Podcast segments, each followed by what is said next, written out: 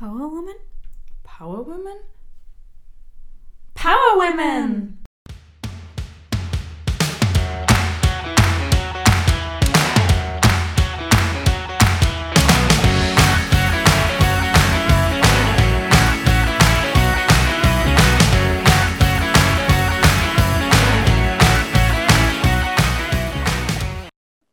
Hallo und herzlich willkommen bei einer neuen Podcast-Folge von Power Women. Ich bin Aline Und ich bin Dianetta. und heute haben wir wieder eine ganz inspirierende Persönlichkeit bei uns eingeladen, und zwar die liebe Marion Bender. Marion ist Motivationsrednerin, Mentorin und auch Autorin. Was ihr allerdings jetzt nicht sehen könnt, ist, dass Marion im Rollstuhl sitzt. Und deswegen erzählt sie uns heute eine sehr motivierende, auch inspirierende Geschichte, also ihre eigene Geschichte. Und deswegen wollen wir auch heute über das Thema die Kraft des positiven Mindsets sprechen. Liebe Marion, bitte stell dich kurz vor, erzähl uns von dir, vielleicht von deiner Kindheit und natürlich auch von deiner Geschichte. Ja, hallo. Erstmal vielen, vielen Dank für eure Einladung. Ich freue mich mega hier zu sein. Und ja, ich würde vielleicht ein bisschen in meiner Kindheit beginnen. Ich bin Marion und ähm, ich bin 1973 geboren worden. Meine Eltern sagen immer noch so mal, du bist, hast schon dich in das Leben hineingekämpft. Und einfach deshalb, weil ich mit einer Behinderung schon geboren worden, mit einem Kiefer-Gaumenspalte. Und das ist einfach von der Behandlung her damals anders gewesen wie heute. Heute wird das so mit zwei Operationen, eigentlich ist es erledigt. Ich habe so 16 Operationen gebraucht bis zum 18. Lebensjahr. Und es war einfach so, ja, ich war, war nicht lebensfähig, also ich konnte nicht normal ernährt werden. Das mussten halt erstmal die Ärzte übernehmen. Und das war so der Start in mein Leben. Ich selbst aber, als ich dann als Kind, ich habe mich als normales Kind angesehen. Ich habe nicht irgendwie bewusst wahrgenommen, dass ich anders bin. Meine Familie hat mich normal äh, behandelt, meine Tiere sowieso. Ne? Denen ist es egal, ob du Namen im Gesicht hast oder vielleicht ein bisschen anders sprichst. Die lieben dich einfach bedingungslos. Und als ich dann aber so Kindergarten in die Schule kam, hat sich das etwas verändert. Meine Mitschüler haben gesagt, boah, du bist anders. Die haben mir reflektiert. Wir wollen dich so nicht. Wir verstehen dich nicht. Du hast Narben im Gesicht. Sie haben mich nachgeäfft in meiner Sprache.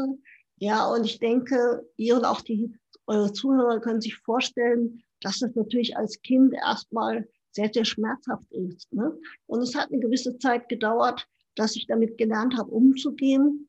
Heute rückblickend kann ich sagen, es hat mich bestärkt, so den Mut zu haben, anders zu sein und sich auch den eigenen Wert nicht von außen bestimmen zu lassen.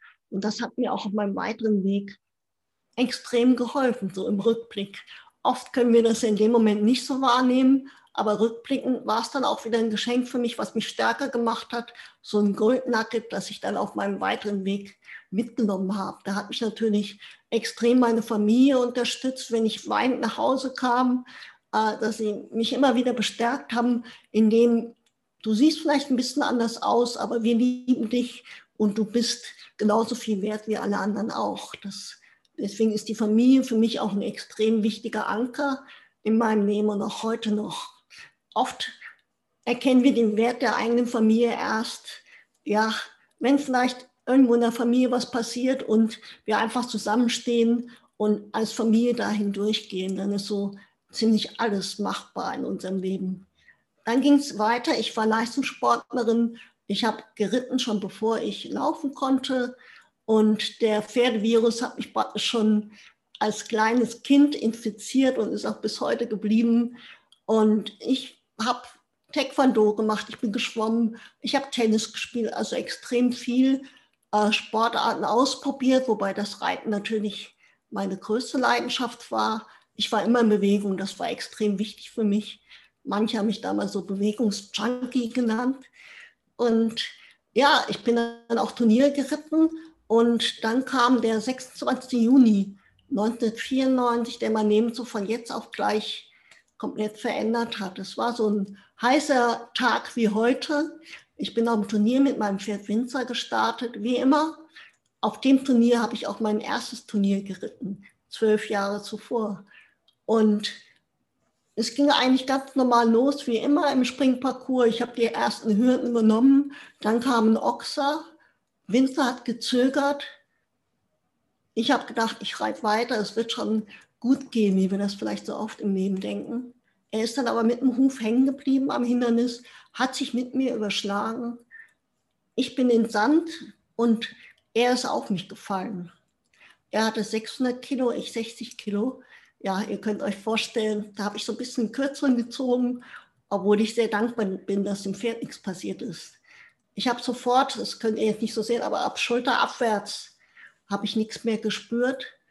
Und als mein Vater kam, mir war sofort klar, Papa, scheiße, ich habe eine Querschnittslähmung. So will ich nicht leben. Das war für mich so damals als Leistungssportlerin, als junge Frau mit 21, die Ziele hatte, Karriere machen wollte, immer in Bewegung war, No-Go, sich nicht mehr so bewegen zu können, wie man möchte. Ja, dann kam ich ins Krankenhaus mit einem Krankenwagen, habe mit denen noch diskutiert. Hört sich vielleicht für euch spooky an, aber dass sie mir nicht meine neuen Reithosen zerschneiden, ähm, das war da, war in dem Moment so meine Probleme. Aber ich habe es einfach nicht so wahrgenommen, was wirklich passiert ist. Vor allem die Konsequenzen. Die Diagnose wurde dann bestätigt in der Klinik. Querschnittslähmung, Abtritt der Halswirbel. Das war die eine Sache. Ich wurde dann zweimal operiert. Aber die andere Sache war die Prognose, die sie damals Gott sei Dank nur meiner Familie mitgeteilt haben, weil ich nicht weiß, wie ich in dem Moment äh, damit umgegangen wäre. Das war, seien Sie froh, wenn Ihre Tochter mal wird sitzen können überhaupt und den Rollstuhl mit dem Mund bedienen können. Meine Eltern sagen mir heute noch mal, wir haben kurz überlegt, ist das für unsere Tochter als Bewegungsjunkie, ist das noch nehmenswert, wenn es so eintritt? Ich hatte damals eher so das Problem, wenn du deine Arme nicht bewegen kannst, wie bekommst du die Fliege aus dem Gesicht? Naja, ich kam dann mit dem Hubschrauber nach Heidelberg in die Reha-Klinik ein paar Tage später. Und dort habe ich auf einmal gemerkt beim Essen, hm, das rutscht irgendwie nicht durch. Ich sagte zum Papa, irgendwas stimmt da nicht. Die Ärzte haben es erstmal nicht so wahrgenommen, die haben sich auf meine Querschnittslähmung konzentriert. Ein paar Tage später aber war es dann so, dass ich eine dicke Fiste gebildet habe am Hals. Und da war die Diagnose, dass die Platte, die eingesetzt wurde, die Speiseröhre verletzt hatte. Ich versuche es kurz zu machen. Es folgten dann fünf weitere OPs, bis es wieder dicht war. Das hat fünf Monate gedauert, wo ich nichts essen durfte, wo ich nur über die Magensonde ernährt wurde und wo ich auch Tag und Nacht abgesaugt werden musste, der Speichel. Ich durfte also nichts schnucken. Das war auf jeden Fall für mich nochmal eine extrem harte Zeit. Und heute weiß ich umso mehr, die Lebensqualität des guten Essens zu genießen.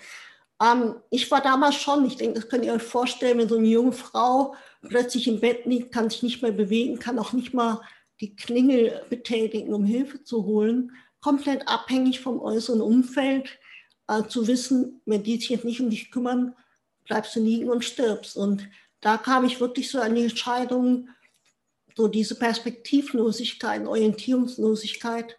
Vielleicht kennt das auch die eine oder andere aus ihrem Leben, ne? vielleicht aus anderen Gründen, wo du plötzlich nicht mehr weißt, macht das alles noch Sinn? Möchtest du so weiterleben?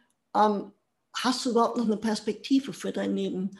Oft stehen wir vor so einem Riesenberg und denken, boah, da lohnt es sich doch gar nicht loszugehen, den kann ich eh nicht überwinden. Und damals war es für mich so ein Wendepunkt, dass ich vor der Entscheidung stand, will ich liegen bleiben und sterben, das wäre damals möglich gewesen, oder will ich aufstehen innerlich für mich, für meine Familie, für mein Leben und mir mein Leben zurückzuholen, ohne zu wissen, wie es sein wird, aber es wird gut sein.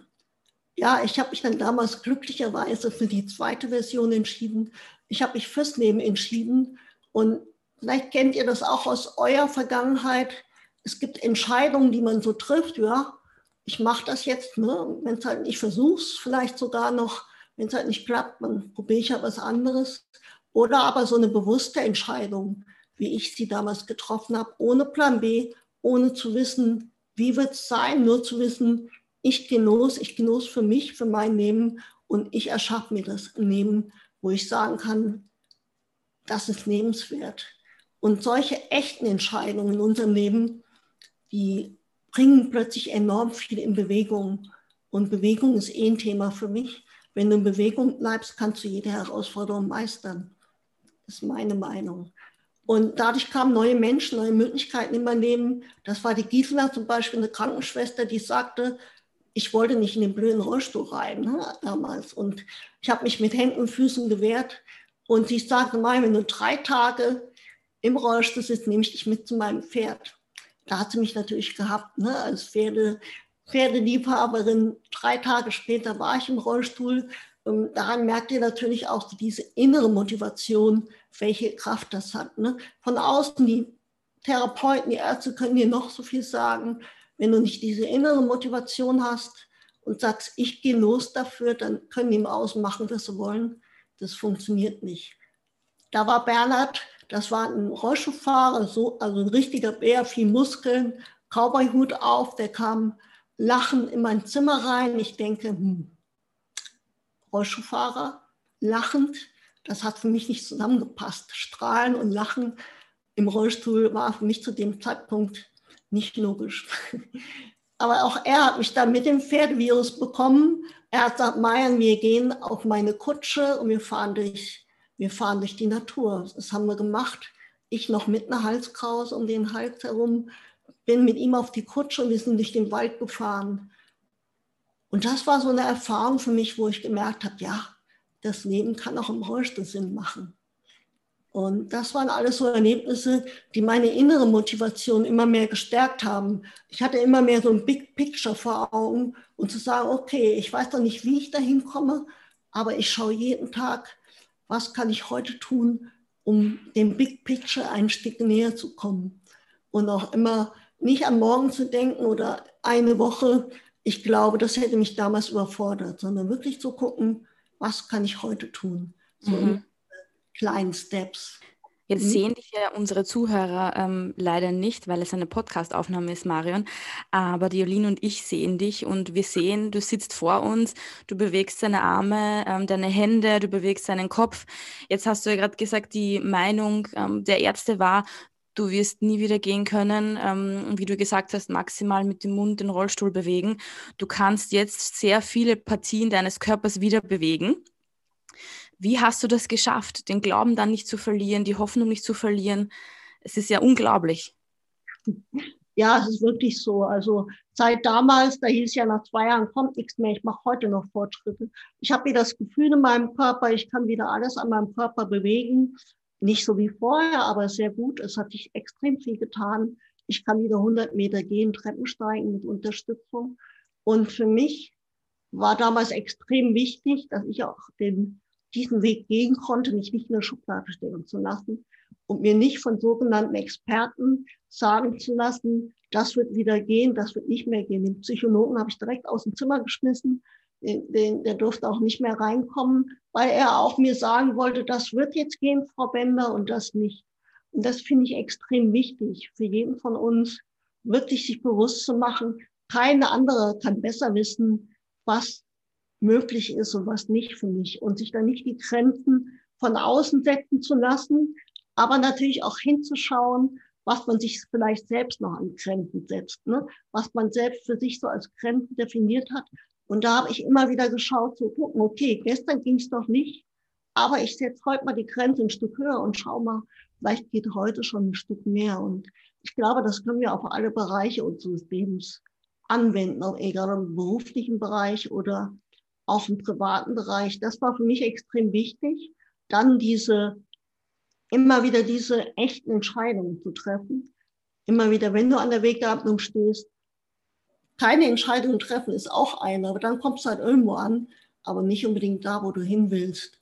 Und dieser Glaube in mich hat natürlich auch dadurch, dass ich Leistungssportlerin war, habe ich natürlich auch schon sehr viel Vertrauen über die Jahre entwickelt in mir, dass ich gemerkt habe, wenn ich daran arbeite, wenn ich auch über den Schmerz mal hinausgehe, kann ich mehr erreichen. Und das hat sicherlich auch mir weitergeholfen, da auch diesen Glauben, dieses Vertrauen in mich zu haben, auch schon als Leistungssportlerin, dass man auch mit Rückschlägen umgehen muss, auch als, als Leistungssportlerin und trotzdem dieses Big Picture nicht aus den Augen verliert.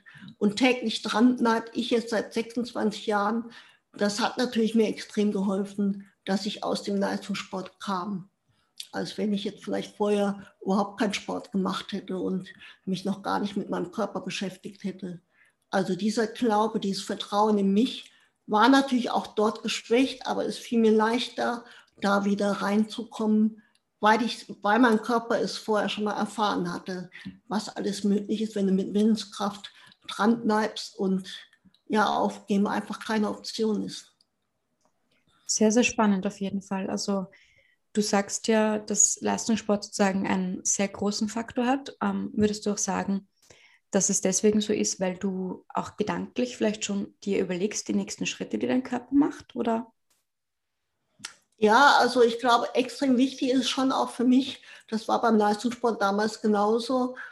Im Grunde genommen, mein Physio sagt auch jetzt bist du Leistungssport drin. Du musst im Rollstuhl immer ans Limit gehen, jeden Tag, um die alltäglichen Dinge zu bewältigen. Und beim Leistungssport war, ist einfach dieses Mindset ist schon mal anders da vielleicht, als wenn du kein Leistungssportler bist, weil du einfach dieses, damals war so dieses Gewinnen, im Moment sind es andere Dinge für mich dann geworden, ne, was für mich Erfolge sind. Und deswegen glaube ich schon, dass der Leistungssport ein großer Faktor ist. Trotzdem würde ich nicht sagen, dass ein anderer das nicht genauso schaffen kann. Er, er braucht vielleicht ein bisschen länger, um in, dieses, in diesen State, in dieses Mindset reinzukommen. Aber es kann letztendlich, wenn, wenn du an dich glaubst und lässt dir nicht von außen sagen, was geht und was nicht geht, bin ich der Meinung, das ist meine Wahrheit, ne? das soll jeder auch wirklich für sich prüfen, ob es auch seine Wahrheit ist, ist einfach sehr, sehr viel möglich, als du, sehr, sehr viel mehr möglich, als du dir vielleicht im Moment im Kopf vorstellen kannst. Mhm. Und das ist ja auch so deine Message an die Menschen. Ähm, erzähl uns denn, was du heute machst. Ja, also mein Leben ist heute besser. Ich habe erstmal mein, mein Versprechen damals, was ich mir da in der Klinik gegeben habe, eingelöst und es ist noch besser geworden, als ich es mir damals hätte vorstellen können. Ich ich nenne ja so Fußgänger. Unter den Rollschuhfahrern gibt es ja die Rollschuhfahrer und die Fußgänger. Und heute sind viele Fußgänger neidisch auf mich. Und weil ich so ein Leben führen darf, da denke ich, dann mache ich irgendwas richtig. Ich arbeite ortsunabhängig als Mentorin, als Speakerin. Ich bin Speakerin von Leidenschaft, weil ich einfach meine Botschaften gerne an so viele Menschen wie möglich weitergeben möchte. Gerade auch in der jetzigen Zeit. Ähm, wir verbringen den Winter normalerweise im Süden am Meer. Ich bin Investoren gerade in der Ausbildung. Ähm, ich schaue wirklich, dass ich mir immer mehr das Leben so gestalte, wie ich es haben möchte. Und das ist auch ein Geschenk von meinem Unfall, was ich heute wahrnehme, dass ich nicht in diesem Hamsterrad drin bin, wo viele raus wollen, sondern ich wirklich dadurch die Möglichkeit bekommen habe, wirklich hinzuschauen, was will ich wirklich, was ist mein Weg. Und ich lebe in einer Partnerschaft seit über 15 Jahren, was ich mir damals nicht hätte vorstellen können. Da war so, naja, welcher Mann will dich jetzt noch haben als Frau? Also auch dieses Frauenbild ist mir extrem wichtig, auch weiterzugeben, ähm, egal ob im beruflichen oder auch im privaten Bereich, ne? dass wir nicht ähm, irgendwie bessere Männer werden wollen, sondern dass wir wirklich als Frau unsere Stärken einsetzen, auch im Beruf und nicht meinen, wir müssten mehr machen als die Männer, nur weil wir Frauen sind. Sehe ich nicht so. Wenn wir unsere Stärken als Frau einsetzen, das sehe ich jetzt auch gerade so im Investoring-Bereich, Aktien und so, dann können wir die gleichen Leistungen bringen, einfach indem wir uns auf unsere Stärken konzentrieren und nicht irgendwelche Männerdomänen da irgendwie nachmachen wollen und besser machen wollen. Das ist für mich extrem wichtig. Ich lebe heute wirklich neben in Bewegung. Ich bin Co-Autorin, habe zwei Bücher mitgeschrieben, bin jetzt gerade an meinem eigenen Buch. Und ja, so dieses auf Augenhöhe sein in der Partnerschaft, im Beruf, ist mir einfach extrem wichtig.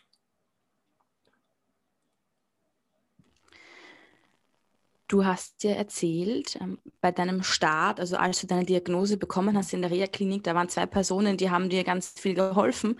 Ähm, mittlerweile ist es ja so, dass du selber Menschen, mit äh, die mit Beeinträchtigung leben, beziehungsweise Menschen, die im Rollstuhl sitzen, ähm, die unterstützt, ihnen hilfst. Erzähl uns mal darüber. Was machst du da?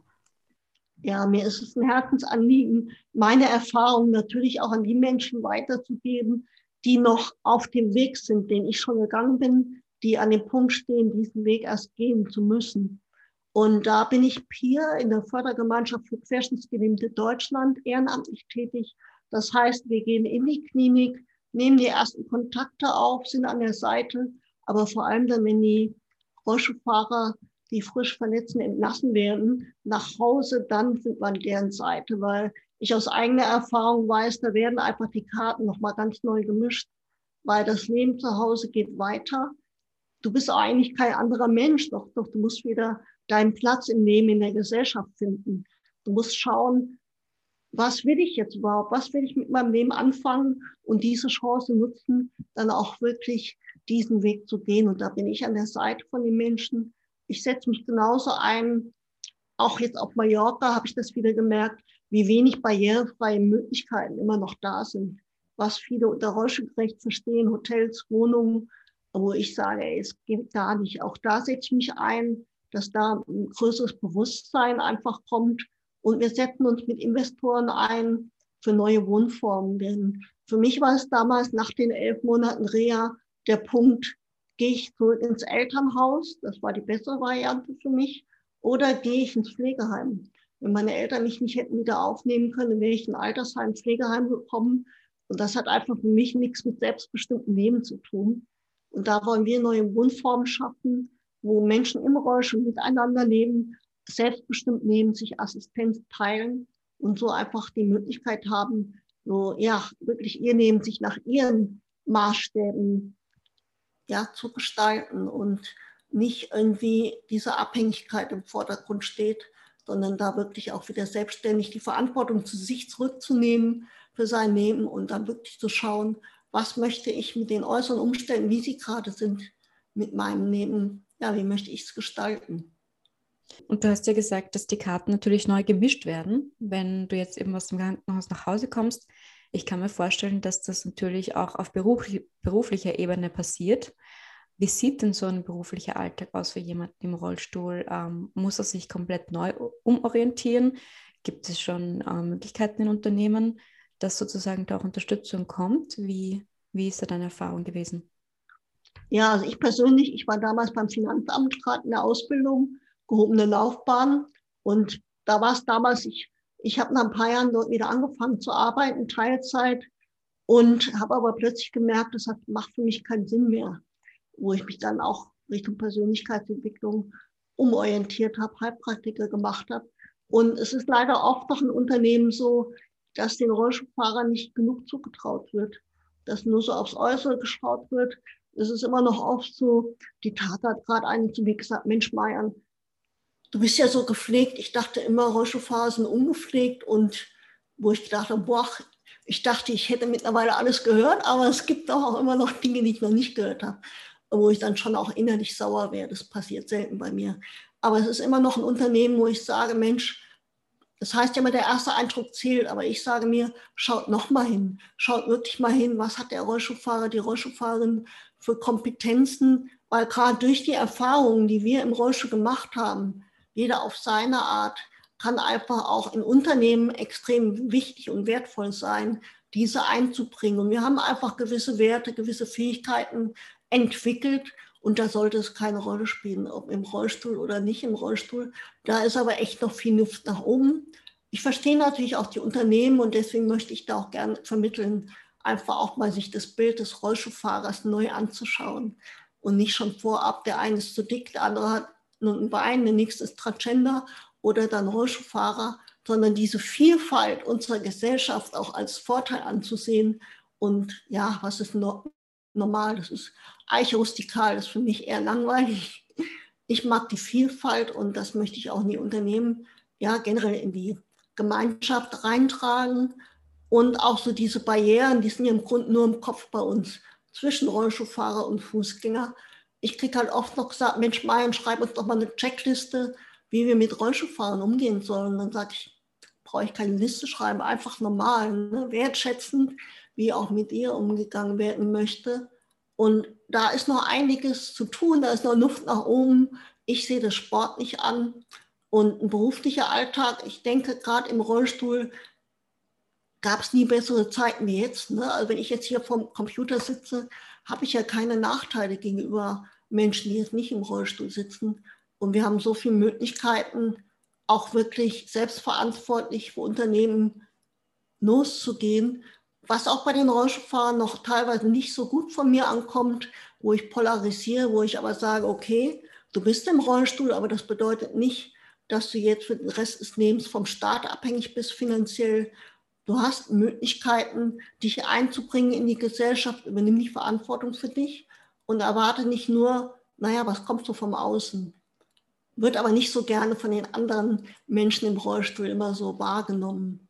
Doch ich schicke die, auch wenn ich sie begleite, jetzt beruflich, schicke ich sie in die Eigenverantwortung, wie ich auch jeden Fußgänger reinschicke. Denn ähm, ja, Erfolg ist freiwillig und in, je, in, in jeglichem Lebensbereich. Was ist denn deine, deine Key Message an deine Zuhörer und Zuhörerinnen? Ja. Wenn du jetzt auch zum Beispiel, du bist die Speakerin und viel unterwegs, was ist eigentlich so die Key Message, die du da übermittelst? Ja, für mich, ich denke, das ist auch schon rausgekommen jetzt, ist es einmal extrem wichtig, setz die, lass dir von niemandem sagen, was geht, was nicht geht. Verbieg dich auch nicht, um anderen zu gefallen und kontrolliere vor allem auch mal deine Gedanken. Denn letztendlich deine Gedanken, deine Gefühle beeinflussen dein Leben und ja, schaffen auch dein Leben. Mach dir dessen bewusst, dass du die Möglichkeit hast, auch Einfluss zu nehmen auf deine Gedanken und damit auch auf dein Leben. Und ja, sei auch mutig, anders zu sein, etwas anders zu machen und lass dich da nicht so wie so eine Schafherde so, ja, dass du da nicht einfach so mitläufst, sondern schau mal, was willst du wirklich, denn dann kannst du auch extrem viel ja, für die Menschen auch erreichen. Du strahlst für mich, ähm, muss ich jetzt ganz ehrlich sagen, dieses Positive Mindset einfach richtig aus. Ähm, es ist wirklich ein Wahnsinn. Danke, Marion. Ähm, gibt es von deiner Seite irgendwelche Rituale oder Dinge, die du machst, damit du immer so positiv gestimmt bist? Ja, natürlich habe auch ich Herausforderungen, auch jeden Tag. Und nicht jeder Tag ist nur Sonnenschein. Ähm, für mich ist, sind ja sind genau solche regelmäßigen Rituale extrem wichtig. Es sind, für mich beginnt das schon morgens mit einer Morgenroutine, wo ich mir extrem viel Zeit nehme für die Meditation, dass ich wirklich nach innen schaue, was will ich wirklich und nicht so aufs, Aus, aufs Äußere nur reagiere. Oder aber ich mache Qigong morgens, ich mache Yoga, das bringt mich alles in eine positive, in eine gute Energie. Und genauso ist natürlich auch tägliche Weiterbildung für mich wichtig, weil ich dadurch auch immer mehr erkenne, wo will ich hin. Und für mich ist das eigentlich schon wie so eine Prophylaxe, solche Routinen. Für mich ist es wichtig, in die Natur zu gehen, auch kleine Erfolge zu feiern. Wir sind ja da Experten drin, Erfolge immer so ein bisschen runterzuspielen. Naja, so toll war das ja jetzt auch nicht, was ich gemacht habe. Und sich dessen bewusst zu machen, täglich, was habe ich in den letzten 24 Stunden zum Beispiel an Erfolgen gehabt, ohne die selbst klein zu reden. Und dadurch bekommst du einfach immer mehr Strategien, Werkzeug an die Hand, um dann auch durch Krisenzeiten besser durchgehen zu können. Also für mich ist es wichtig, schon vor der Krise, weil Krisen gehören für mich zum Leben dazu, extrem positive Rituale sich anzueignen, um dann in den Krisen einfach besser durchzugehen. Und Dankbarkeit ist dann natürlich ein extrem wichtiger Faktor für mich. Äh, ohne Dankbarkeit kann ich mir mein Leben nicht mehr vorstellen. Das beginnt schon morgens und abends mit Dankbarkeitsritualen, aber letztendlich begleitet mich die Dankbarkeit ähm, durch den ganzen Tag. Ich bin wie so ein Detektiv, der so durch den Tag geht und sich bewusst wahrnimmt, ähm, wofür kann ich jetzt gerade dankbar sein. Und was ich ja eben auch schon mit den Gedanken gesagt habe, ist für mich extrem wichtig, auch gerade am Anfang gewesen, sich bewusst zu machen, ich bin nicht meine Gedanken, denn ich kann sie beobachten und so aus der Bewertung rauszugehen und im Laufe des Tages immer mal wieder so innezuhalten, zu checken, wo bin ich gerade, was mache ich überhaupt gerade, wie fühle ich mich gerade? Und wenn du dich vielleicht dann gerade nicht so gut fühlst, wirklich mal hinzuschauen, was braucht mein Körper jetzt gerade, was brauche ich, sollte ich was essen, sollte ich was trinken, sollte ich mich zehn Minuten hinlegen? Oder vielleicht sollte ich auch einfach mal einen Moment rausgehen, dass man gar nicht so unbewusst so in diesen Negativ, wo man sich dann nicht gut fühlt, da rutschen wir einfach viel zu oft unbewusst hinein. Und durch solche kleinen Tools ähm, kann man sich schon helfen, erst gar nicht so tief reinzurutschen, wo man plötzlich denkt, naja, irgendwie geht es mir nicht gut, aber ich weiß gar nicht, warum oft. Ne? Auch so mein innerer Friede ist mir extrem wichtig. Ähm, kann ich jetzt hier schlecht mitgeben, ähm, weil die Zuhörer es natürlich nicht verstehen, aber du kannst nicht sehen, du kannst aber die Finger, indem du den Daumen zum Zeigefinger, zum Mittelfinger, zum Ring und zum kleinen Finger führst und beim, fängst an mit Friede beginnt in mir. Friede beginnt in mir. Oder immer deinen anderen Finger verwendest. Das ist so ein Mantra für mich, wenn mich irgendwas gerade nervt im Alltag, dass ich nicht einfach darauf reagiere direkt, sondern dass ich erstmal so Friede beginnt in mir, erstmal für mich mache und dann kann ich ganz anders auf die Situation, auch im Beruf, ne, wenn ein Kollege dich gerade genervt hat, kann ich ganz anders darauf reagieren. Und was für mich auch wichtig ist, immer mehr die Stimme zu erheben. Für das, wo ich sage, das ist mir wichtig, egal ob im beruflichen oder im privaten Umfeld. Wir halten uns gerade als Frauen da noch viel zu oft zurück, weil wir Angst haben vor den Konsequenzen. Aber es gibt einfach genug Menschen, die noch nicht die Kraft haben, ihre Stimme zu erheben, ja, und da möchte ich jeden von euch ermutigen, erhebt eure Stimme für das, was euch wichtig ist. Denn ja, die Stimme, das ist mir persönlich ganz wichtig, für die zu erheben, die noch nicht diese Kraft haben. Dadurch können wir einfach die Welt verändern. Gibt es irgendwas in deinem Leben, das du auf deinem Weg auch bereut hast, gemacht zu haben oder was du anders gemacht hättest, wenn du es könntest? Da bin ich eigentlich ziemlich im Frieden mit mir. Natürlich gibt es immer Dinge, wo ich vielleicht heute sagen würde, hm, war vielleicht nicht so clever. Aber ähm, nee, eigentlich nicht, weil ich, ich mir sage, an jedem Punkt, wo wir sind im Leben, entscheiden wir nach bestem Wissen und Gewissen. Wir wissen es in dem Moment nicht besser. Und klar, oft ist man im Nachhinein klüger, aber das ist für mich ganz wichtig, für meinen inneren Frieden und möchte ich auch gerne an eure Zuhörerinnen mitgeben, ähm, wirklich damit in Frieden zu gehen und zu sagen, okay, die Situation ist gerade so, wie sie ist. Ich bin auch dafür verantwortlich, weil ich habe zuvor auf eine bestimmte Art gedacht, gehandelt, entschieden. Dadurch bin ich jetzt in der Situation. Und ich denke nicht, dass die einfach so kommt. Sie hat was mit uns zu tun. Und trotzdem da in Frieden zu gehen. Denn in dem, und wirklich auch für sich liebevoll mit sich zu sein und zu sagen, okay, ich habe damals so entschieden, ich habe es nicht besser gewusst, aber ich habe jeden Tag die Möglichkeit, neu zu entscheiden. Will ich das weiterdenken? Will ich das weiter so tun? Will ich weiter so auf eine gewisse Situation reagieren oder nicht? Und diese Macht haben wir einfach in uns. Und das ist mir auch extrem wichtig, das ja mitzugeben, dass wir einfach die Macht haben, neu zu entscheiden. Aber das macht für mich keinen Sinn, in die Vergangenheit zurückzugehen und zu denken, na, hätte ich besser machen können. Ich für mich nehme ja auch die Verantwortung für meinen Reitunfall. Ich bin mir ziemlich sicher, dass ich die für mich getroffen habe, dass ich den Hammer gebraucht habe, sonst hätte ich mich wahrscheinlich nur mal geschüttelt äh, und wäre weitergegangen, ohne was zu verändern. Ich übernehme die Verantwortung dafür, dass ich mich damals sicherlich unbewusst dafür entschieden habe. Wäre sonst ziemlich blöd, aber ich übernehme für jede jedes Ergebnis in meinem Leben die Verantwortung. Und trotzdem mache ich mich deswegen nicht nieder, sondern bin liebevoll, weil ich im Vertrauen bin, dass ich es zu dem Zeitpunkt nach bestem Wissen so gemacht habe und nicht besser konnte zu dem Zeitpunkt. Das ist sehr spannend, was du da sagst. Ich habe auch mal so ein Programm gemacht zum Thema Selbstbewusstsein. So was kann ich auch jedem nur empfehlen. Und da war auch dieses Mantra im Prinzip, dass man immer eben selbstverantwortlich und äh, sozusagen selbst für alles, was man eben tut und erlebt, verantwortlich ist.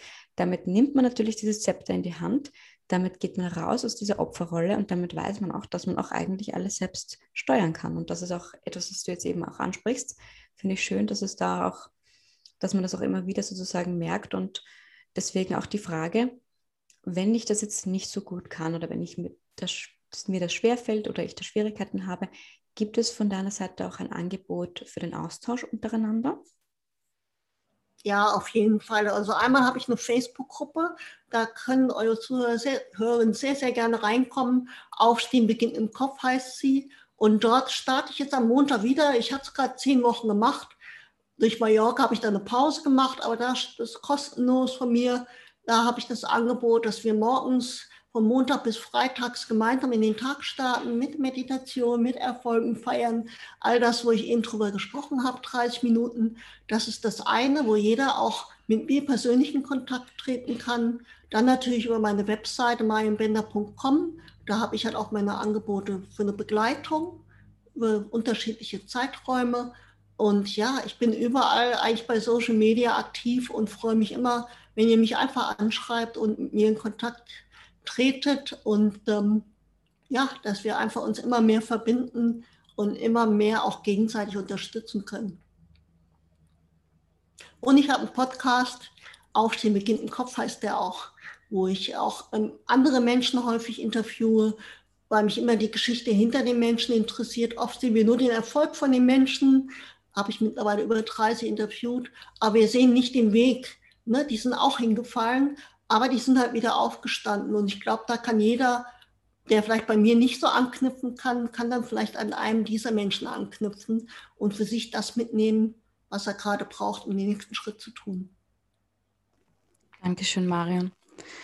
Wir konnten uns ganz, ganz viele wertvolle Tipps und Infos holen von dir, wie wir unser Positive Mindset einstellen können. Hast du abschließend noch ein paar Worte an unsere Zuhörer und Zuhörerinnen zum Thema Positive Mindset, etwas, das du noch gerne loswerden möchtest heute? Ja, ich möchte sehr gerne loswerden. Einmal glaub an dich. Wenn du nicht an dich glaubst, können auch andere Menschen nicht an dich glauben und dich unterstützen. Und spüre immer mehr in dir, was du für eine Kraft eigentlich hast. Und du kannst täglich neu entscheiden und wie, wie wir eben gerade gesagt haben, übernimm die Verantwortung für dein Leben. Gib die nicht ab, dass der Chef dran schuld ist, dass du nicht dein Leben lebst oder der Partner oder die Kinder oder sonst wer, sondern nimm die Kraft, die Macht wieder zu dir zurück. Ähm, denn du hast ein Leben verdient. Äh, wir sind nicht auf diese Welt gekommen, um zu kämpfen, um uns irgendwie durchzubeißen, sondern wir sind aufs Leben gekommen, um das Leben zu genießen und was zu gestalten. Und das möchte ich dir mitgeben und vor allem vergleich dich nicht mit anderen. Ähm, das machen wir sehr gerne, gerade als Frauen, aber da fallen wir immer hinten runter, was die Energie betrifft. Vergleich dich nicht mit anderen. Du bist einzigartig und wenn du dich, deine Fähigkeiten auf die Straße bringst, dann bist du das größte Geschenk für die Welt. Und ja, du bist das größte Geschenk für die Welt. Das möchte ich dir mitgeben. Glaub an dich. Wenn ich es geschafft habe, aus der völligen Bewegungslosigkeit heute ein glückliches Leben zu führen, dann schaffst du das auch. Wir danken dir viel, vielmals, Marion, dass du dir heute die Zeit genommen hast und unser Positive Mindset äh, hier ähm, unterstützt hast. Wie du schon erwähnt hast, liebe Zuhörer, wenn ihr euch mit Marion äh, verknüpfen wollt, könnt ihr das gerne auf ihrer eigenen Website machen, sowie auf Facebook, Instagram, LinkedIn oder Xing. Oder ihr schaltet bei ihrem Podcast Aufstehen beginnt im Kopf ein. Und das war's mit einer weiteren Podcast-Folge. Danke, dass ihr heute eingeschaltet habt. Für mehr Neuigkeiten folgt uns auf unserer Instagram-Seite unter powerwoman-at und auf unserer LinkedIn-Seite Powerwoman Dach. Freut euch auf eine nächste Folge Power, Power Women.